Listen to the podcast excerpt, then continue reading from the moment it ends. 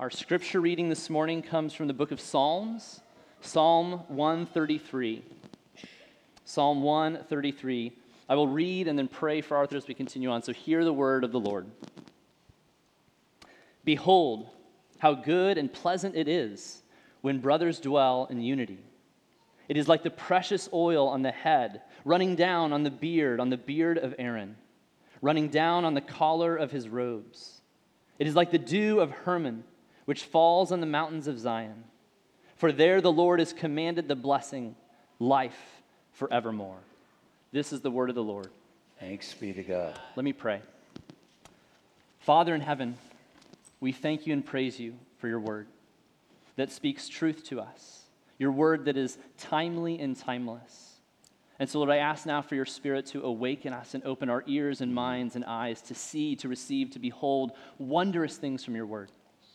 Lord, I thank you for your servant Arthur. Lord, would you stand in his body, think with his mind, speak with his words, so that your church might be edified, sent out on mission, more beautifully reflecting your character and your vision and your desire and design for the good of all creation. So, Lord, may this time be honoring to you and edifying to us. We pray in Christ's name. Amen. Amen. Amen. You may be seated. Good morning, Christ community. What a joy it is to be able to stand with you and among you today. Um, it's been a joy to be able to journey with your staff. And if they in any way are a reflection of you, I'm in the midst of good, godly, Christ loving people. My wife Shirley is with us. As uh, Reed mentioned, we've been journeying together for most of our lives. And it has been a blessed journey indeed. My greatest supporter is my wife. If there's ever a sad picture, it's when people who share the same blood or the same name or some other affiliation, it's when they live as enemies or strangers. Where those who are on the same team, who wear the same jersey, live and function as if they were on opposite teams. It's very sad when brothers rise up against brothers, sisters against sisters, spouse against spouse, co-worker against co-worker, haves against have-nots, one race against another. Sad sad, sad. What we see and is celebrated in Psalm 133, it's really quite the opposite. Did you hear it as it was read? Psalm 133, it's among the collection of songs known as the Songs of Ascents, also known as travel songs. These were the songs that the children of Israel sang as they would travel to or when they gathered at the annual worship feast in Jerusalem. Though they came from many different locations, huh? they were family. Huh? They had different tribal affiliation, but they were family. Men, women, and children who shared the same blood, the same DNA of Abraham, Isaac, and Jacob. The gathering itself would be a reminder of the depth, the breadth of this extended family. What a, what, what a gathering. Can't you see them? Someone has ordered the t shirts for the occasion emblazoned on them are children of Abraham. And then someone breaks out in song Father Abraham had many sons, and many sons had Father Abraham, and I am one of them, and so are you. So let's just praise the Lord. And that is exactly what they did. They sang and they worshiped. And Psalm 133 was one of the songs that they sang, huh? Did you hear it as it was read? There are no commands here in this psalm. Nevertheless, it encourages unity and harmony amongst those who share a covenantal bond. The psalm that we've heard this morning has very significant application for families, and I see families here sitting together today. Very significant application. But also, the unity that is pictured here should particularly characterize all who are children of God by faith in the Lord Jesus Christ, our great God and Savior, regardless of external pedigree. Take a look, if you will, even as I turn to my place in Scripture. Did you see the first word in the text? It's behold. And what that word does, it alerts us that something very significant is going to be said, something that really demands attention. It is one of the stop, look, and listen words that you and I find in Scripture. Huh? Though not exactly with the force, but it's sort of like the soldier who says, Attention! Huh? Or the teacher in the classroom that says, Listen up! Huh? It's a quieter, but a no less important way of noting that what's coming deserves our attention. It's sort of like someone saying, shh. And then we listen. Huh? Why should we then listen and give heed to the message of this psalm? Huh? Because this message is crucial to our wholeness as individuals and families and local churches. Why listen up? Because we're so prone, are we not, to selfish independence rather than life sharing interdependence. Why heed the message of this psalm? Because getting along as family, as people of God, is crucial for our witness as well as our mission in the world. Huh? Take a look. my, my, there's really a very simple principle that is given to us in verse 1. It is followed by some pictures, but first of all, the principle, perhaps even in a sentence to capsule, capture the essence of the psalm. Here it is Unity in family is a thing of beauty, is it not? Unity in family is a thing of beauty. And to put it another way, family unity is a thing of beauty. Huh? Take a look. Behold, how good and pleasant it is when brothers dwell in unity. Huh? Unity amongst God's people is good. In other words, it's essentially uh, or inherently, it is excellent and it's pleasant externally. It is so, so beautiful. It's attractive and it's admirable. It's delightful and desirable, like music that is pleasing to the ear, or like honey that is sweet to the taste. Huh? Have you know, uh, notice how e- easy it is for us to gravitate toward division and discord? Anybody experience that? in your families, in your relationship, huh? If we want something bad enough, we usually find ways of getting it, do we not? Huh? Even if it means harming or hurting other people in the process. Huh? James writes in chapter 4 What causes quarrels and what causes fights among you? Is it not this, that your passions are at war within you?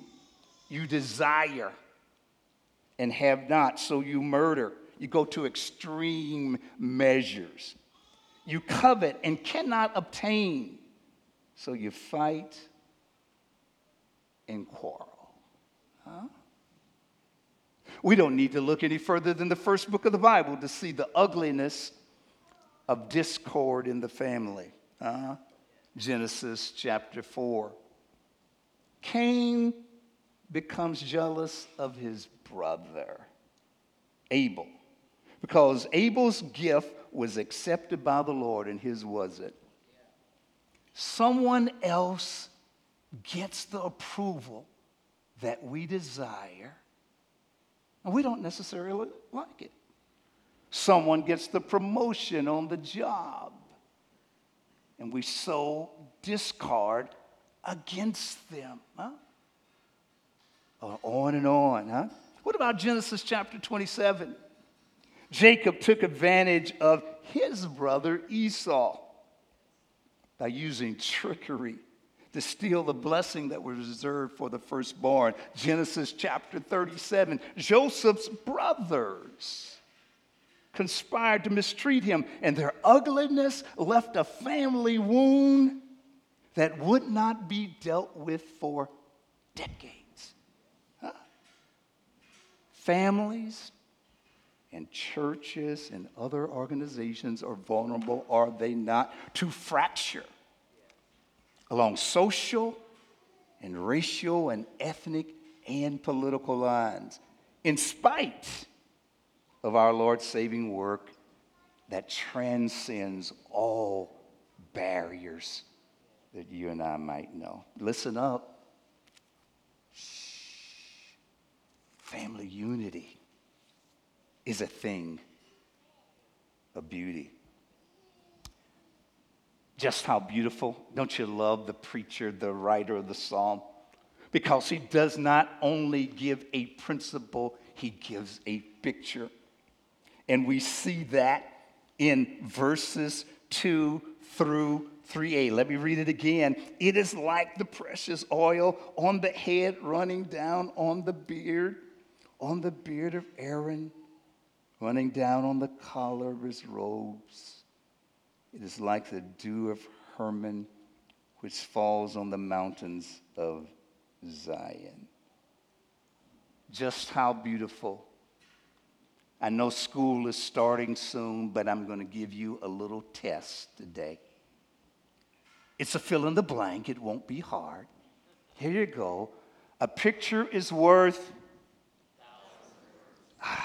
You got it. Go to the head of the class. Here, brothers and sisters, we have two frame worthy pictures that are used to illustrate the beauty of unity. Huh?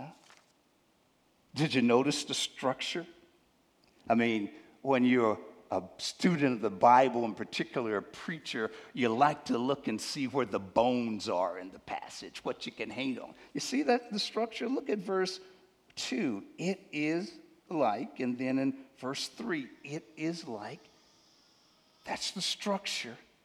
Picture number one is from the sacred realm, from the domain of worship and sacred service. Picture number two is from the natural realm, the natural world where things grow and flourish. Huh? What about picture number one? Here we see that unity amongst God's people, it's likened to the oil of dedication used to set aside a person for priestly service. Oh, the precious anointing oil used by priests for special ceremonies in the Old Testament. And that oil was so rich and, and, and so wonderful. Moses wrote about it in this way in Exodus chapter 30, verses 22 to 25. The Lord said to Moses, Take the finest spices of liquid myrrh, 500 shekels, and of sweet smelling cinnamon, half as much, that is 250, and 250 of aromatic cane, and 500 of cassia, according to the shekel of the sanctuary, and, of, and a hin of olive oil. And you shall make of these a sacred anointing oil blended as the, by the perfumer. It shall be a holy anointing oil. The picture is of that mixture flowing down, down, down. This was used to make this mixture was used to make this sacred oil that was used to dedicate certain furniture and other utensils that were used in sanctuary service.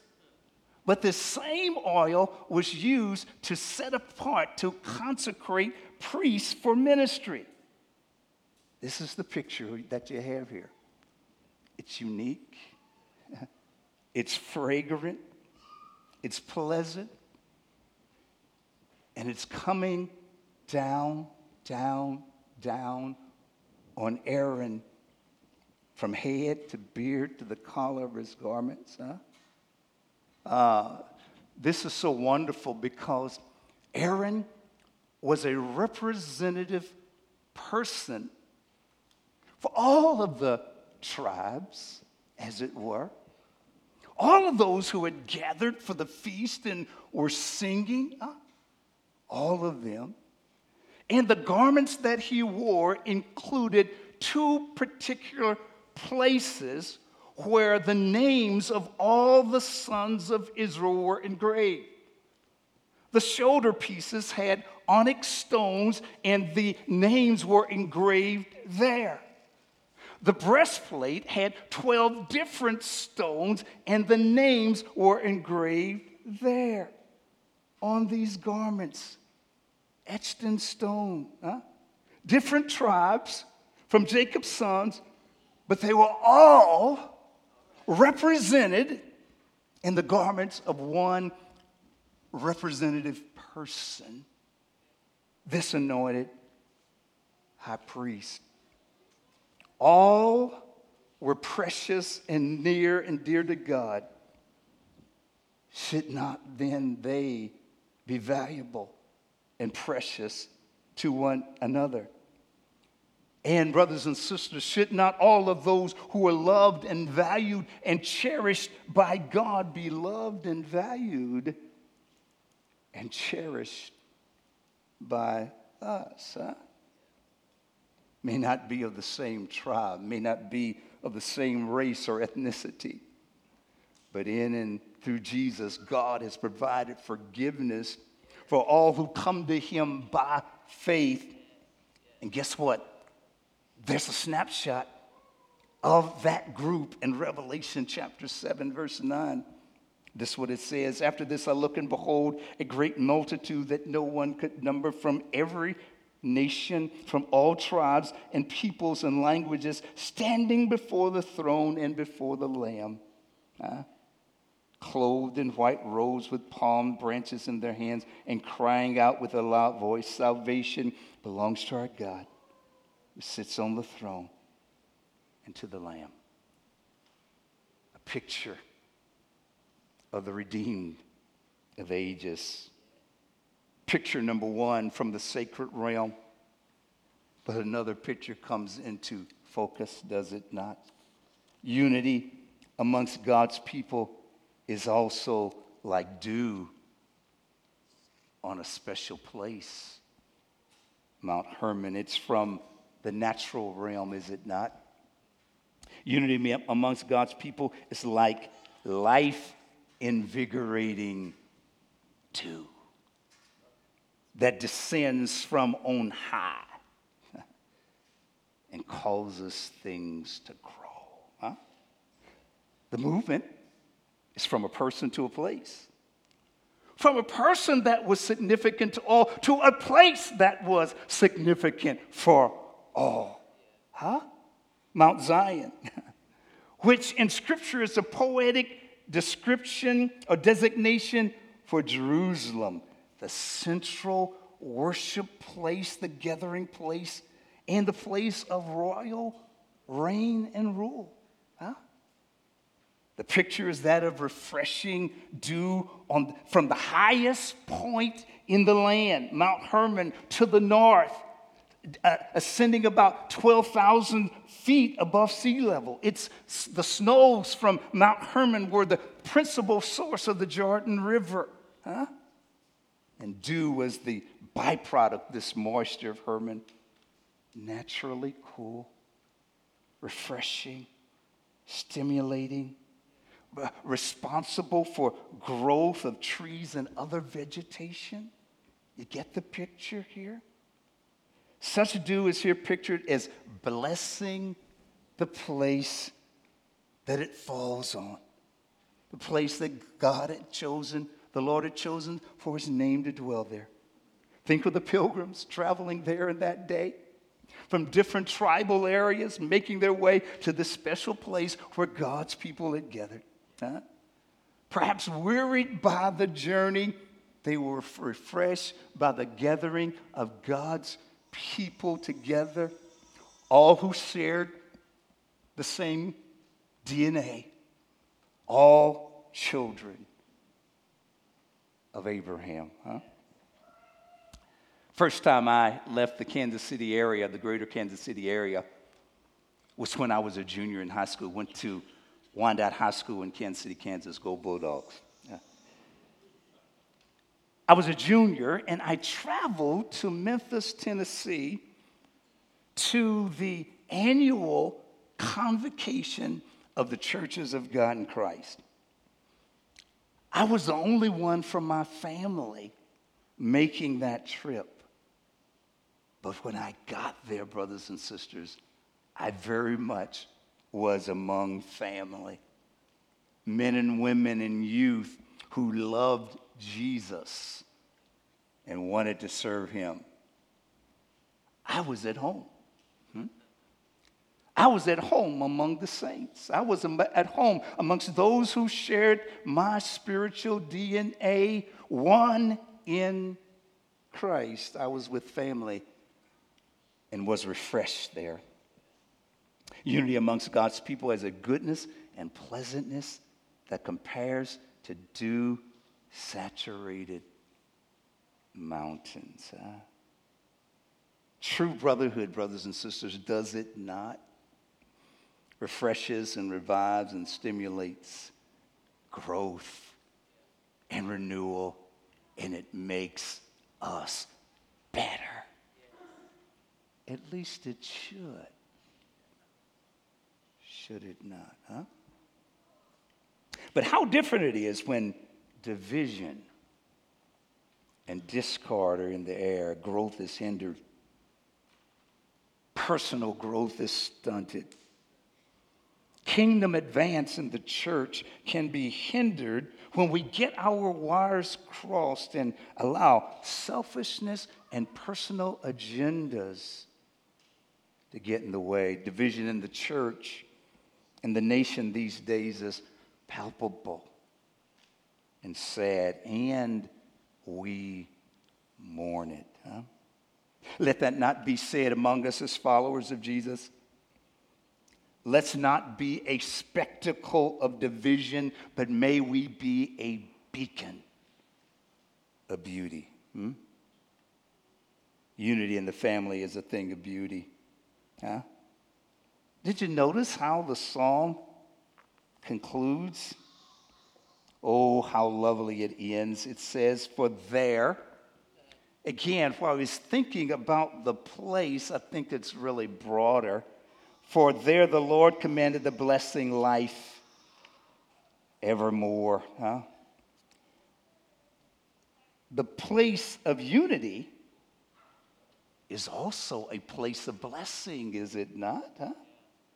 Just as the beauty is seen in the ordination or the consecration of a priest and the saturation of a place, so the blessing of the Lord, life that is, abides where his people dwell in unity. Don't have time to take you here, but you, you actually can see what that looks like God's blessing on Zion. If you look over to Psalm 132, verses 13 through 18, that helps us to really get a feel what the blessing of life looks like. But both beauty and the blessedness of unity come into focus in Psalm 133.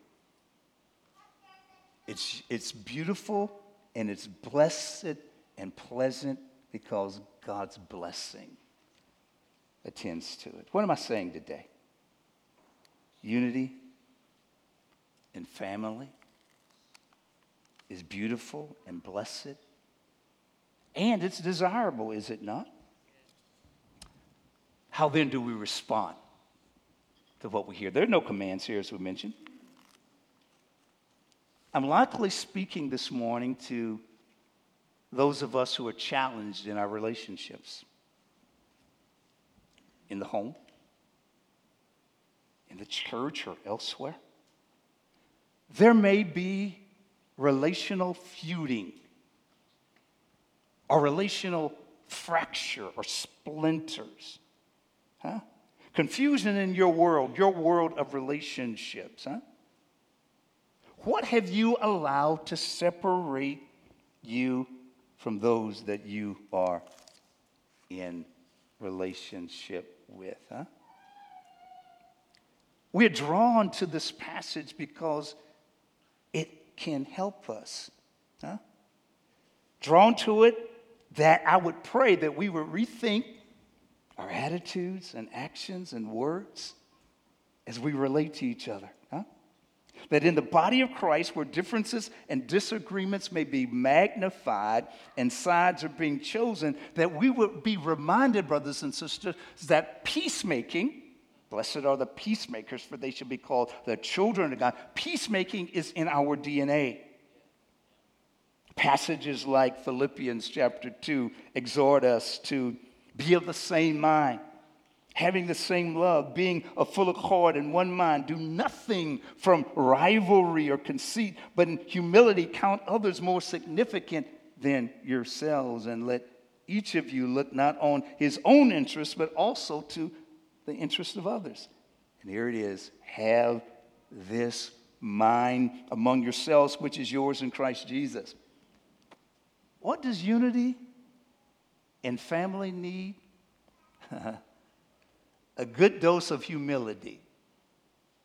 How many of your favorite pie is humble pie?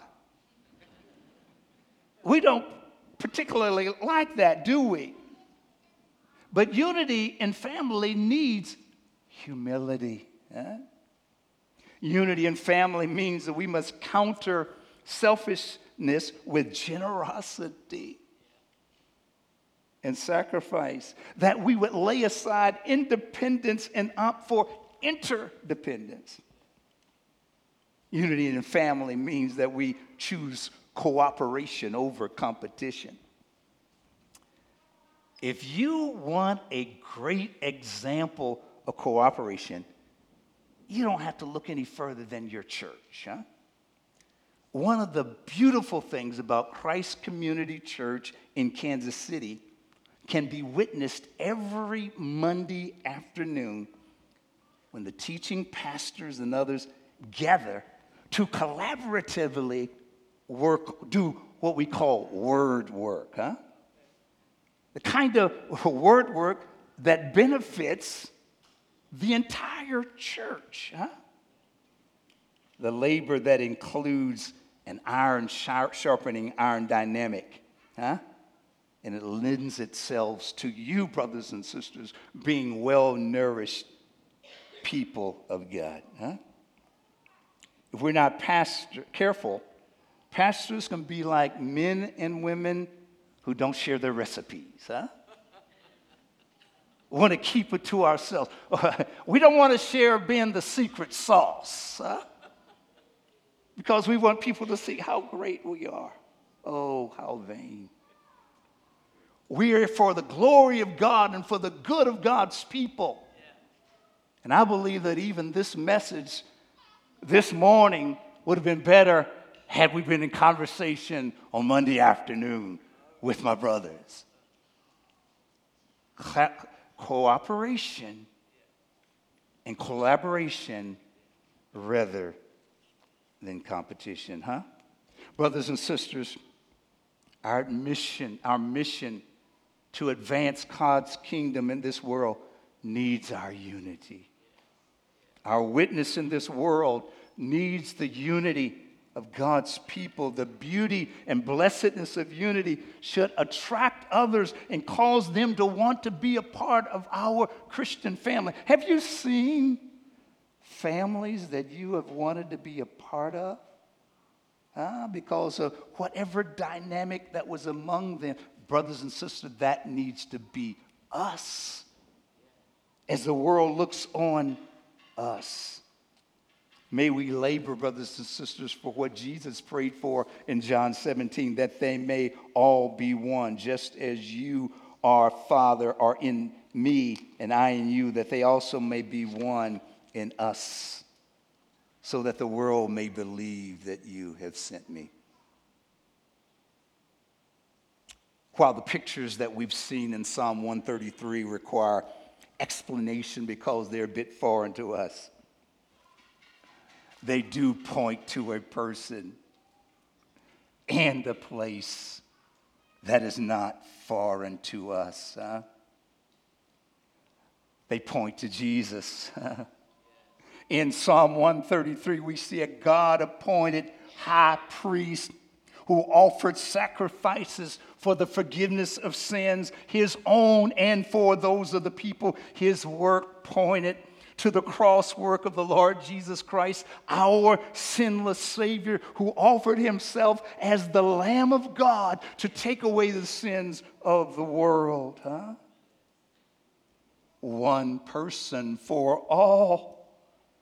That person is Jesus, but also we see a place of blessing, do we not? That place was Calvary, where the blood that we've sung about this morning was shed just outside of Jerusalem. The place where through the death of Jesus on Calvary, you and I have the life of God come down from heaven. Jesus is the person who gives us life through his death on Calvary. Hmm? Communion is a ceremony where family gathers. All of those who share the DNA of Christ, the DNA of forgiveness, are welcome welcomed, first of all, into the family of God. And Jesus has given us a ceremony, has he not, whereby we may remember his death and resurrection. Communion says that we have a common source of life and a common source of nourishment. Huh? Even Jesus, who died and rose again for us. And those who share in Jesus get to share in the table, and we are thereby not only remember him, but we are nourished by him. And you are going to be are welcomed to the table to be nourished and strengthened by Jesus. The cup of blessing that we bless, is it not participation in the blood of Jesus? The bread that we break, is it not a participation in the body of Christ? Because there is one bread, we who are many are one body, for we all partake of one bread. Unity in family is a thing of beauty. Family unity is a thing of beauty. Let me pray, and then we will partake of communion together. Lord Jesus, we love you. We bless you and we honor you. Thank you that you are our Savior, your blood shed for us on Calvary. And thank you for this family meal that all who belong to you get to share in. We bless and we honor your name. Amen.